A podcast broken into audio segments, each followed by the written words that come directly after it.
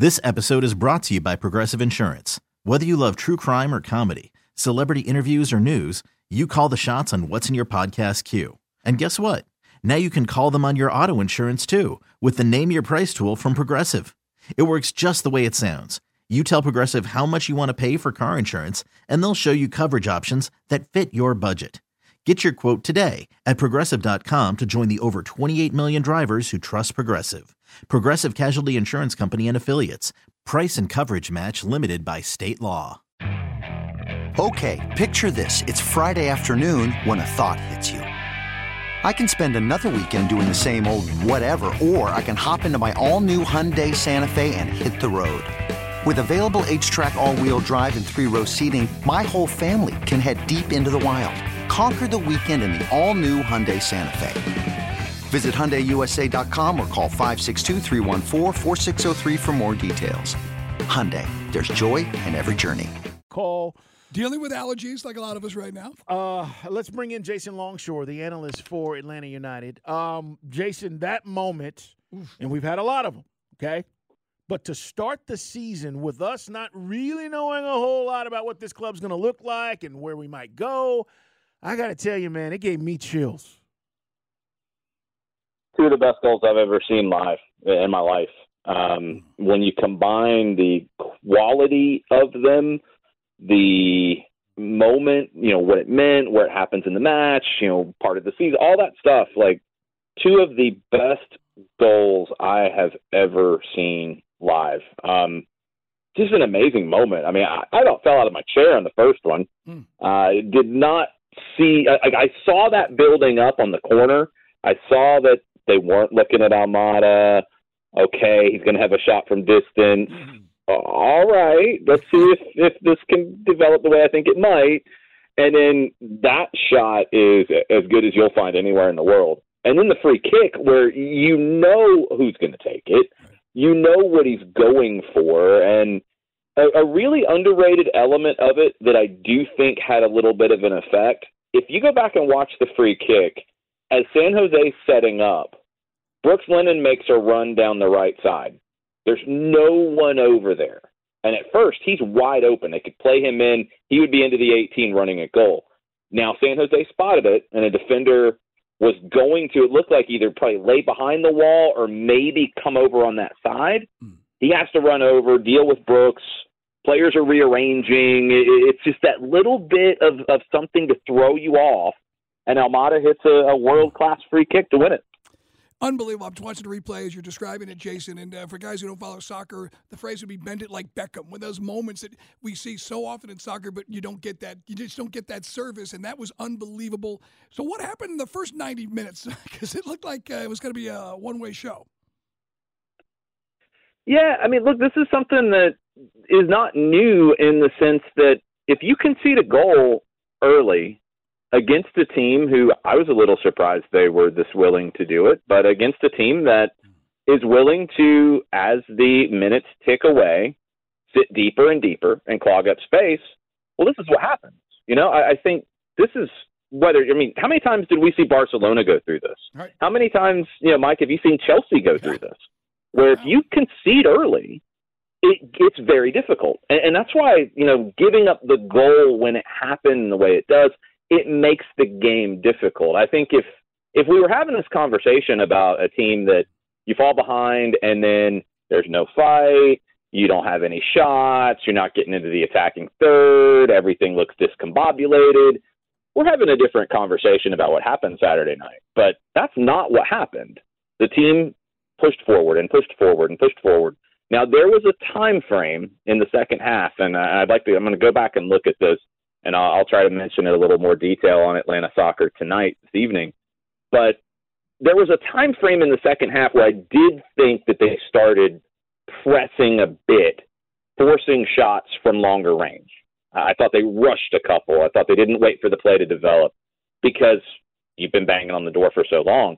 But they found a way to get it done in a difficult situation. Any team falls behind when they did very difficult to rescue a result, let alone three points. So, what's this going to look like when Yorgos is available? What's this going to look like from an uh, attacking standpoint? And it's not just Yorgos either. It's Derrick Etienne. And I thought Caleb Wiley was really good in the first half. Wiley and Etienne are, are very different kinds of players. And I think both will have an effect on that left side. Like this week, especially, might be a little bit of a 50 50 between the two of them. What you're going to see with Giakoumakis in this team, as opposed to Conway and Miguel Berry, who came on for him in the second half, you're going to see one, they're going to feed that player more. Giakoumakis is going to get more touches inside the 18. If, I'm not mistaken, there were only two touches from the forward inside the 18 yard box in the match. And look, some of that's down to the movement from Conway and Berry. Some of that's down to if it's Giakoumakis there, maybe you force the ball into that position. Maybe you take a lower percentage pass to try to get the ball into that guy. I think Giakoumakis' presence is going to open up more space for others and also get more touches inside that 18 yard box. I know it's been a strange uh, couple of seasons, and then last year, you know, it just didn't certainly meet goals. And then, you know, to lose, you know, Darren Eales moves on to Europe, and we get the new guy, Garth Lagerwey, who obviously seems like he's got a, a, vision, and everywhere he's been, there's been success. I loved Brad Guzan's response after the match. Take a listen real quick because oh, doesn't have it yet, but uh, he was going to basically, basically in a nutshell, saying how frustrated last year has no bearing in his mind on what this season's going to be about.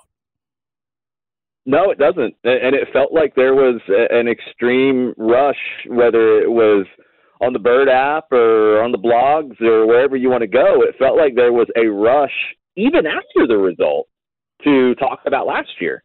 This is 2023. This is a very different group. And I think the biggest thing that's different, there's two sides. There's new faces and there's new energy. I mean, when you get Giakoumakis into this group, Etienne brings a very different kind of energy with this group. Uh, Luis Abram, I think, brings a very different kind of energy with this group. I, I loved what he did when he came on into the match late. But getting Brad Guzan and Miles Robinson back in that locker room brings a different energy to this group too. And I think it's it's easy to focus on the new guys, but getting Brad's energy back into that locker room and into that group and one really key element that you know we talked about on the broadcast, but could easily fly under the radar is leadership from your captain, Brad Guzan. After Luis Araujo missed a penalty, and you know he's going to beat himself up more than anybody else is about that. At halftime, Brad sprinted out of his goal to midfield where Araujo was, and made sure to have a conversation with him. You know, try to pick his head up, try to lift him up for that second half that's what a captain does. And at times last year, with the armband bouncing around and you know not having Brad's presence, you didn't get those sorts of moments, and, and maybe things lingered a bit.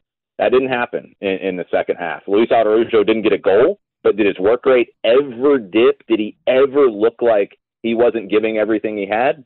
No, didn't happen. I think Brad Guzan's leadership was a big part of that. Leadership? It's Dukes and Bell at Sports Radio 92.9 The Game. Let me ask you about defensively. What did you think? How we looked? Certainly, it was different later versus early on. But what did you think defensively uh, about Atlanta United in this first match? Well, it's kind of the same thing that I was talking about at the beginning. Game state like has a big impact on things. So you concede an early goal, and San Jose didn't attack in as maybe expansive of a way um, as the game went on. So you weren't tested in the same way as the game went on. Uh, Brad Guzan made a couple of, of really good saves. I thought the the last big save he made was uh, a, a huge one because he's a full stretch going across and pushes it over the bar and wide. Um, the goal, I, I don't like how it happened on on multiple aspects. Uh, I thought Rodriguez, the the center back for San Jose, was able to carry the ball forward a little too easily. He hits the big switch to Cristian Espinoza, and, and look, you're 1v1 defending there, Andrew Gutman against Espinoza. I thought Gutman had a really good night defensively. This was one time that he didn't win that 1v1 duel. But when you look behind him, Purata is in a spot where he's not doubling down with Gutman to create a 2v1 defensively, mm. but he's he's also not deep enough to deal with the near post he's kind of stuck in between. And a run from Cade Cowell to the near post pulls Miles Robinson. He has to go because look, that's a that's the higher percentage play. If you're Espinoza, play the short cross as opposed to the longer cross. So Robinson follows Cowell. That leaves Lennon to try to pick up the forward, Jeremy Ebobisse, who had dropped into the midfield, made a late run. That's not a matchup you want in the air, and Ebobisse heads it home after a good cross. They got pulled apart a little bit there, and that's something you want to see fixed. As the night went on, they didn't have as much to do, and I thought they defended well and started attacks well and did all the things that you want from Lennon and Gutman getting forward. But you can't give up that goal in that moment, at least that easily, with the the runners being free in that moment. Good news is we have uh, Thiago Almada. What a year he's had, man! World Cup with Argentina, world champions, and now obviously the way, way to kick off the season. You guys will have the call against Toronto coming to Mercedes Benz on Saturday, right, Jason? Yes, we will. Seven o'clock, Five Stripes countdown. Kickoff is seven thirty-nine, and Toronto. You know they had the opposite effect this weekend. They had a two-one lead going into the 90th minute, and they lost three-two. And they might not have Lorenzo Insigne. He left with what looked like a muscle injury uh, in the first half. I don't know if he'll be back for this week. Uh, Federico Bernardeschi is, is one of the top players in the league. Adama Diomande up top, very, very good. Uh, that midfield with Bradley and Kaye and Osorio, it, it's it's a better team than the result last week. But if they're missing Insigne, then they're a very different team. This episode is brought to you by Progressive Insurance. Whether you love true crime or comedy, celebrity interviews or news, you call the shots on what's in your podcast queue. And guess what? Now you can call them on your auto insurance too with the Name Your Price tool from Progressive. It works just the way it sounds. You tell Progressive how much you want to pay for car insurance, and they'll show you coverage options that fit your budget. Get your quote today at progressive.com to join the over 28 million drivers who trust Progressive. Progressive Casualty Insurance Company and Affiliates. Price and coverage match limited by state law. Okay, picture this. It's Friday afternoon when a thought hits you. I can waste another weekend doing the same old whatever, or I can conquer it. I can hop into my all new Hyundai Santa Fe and hit the road.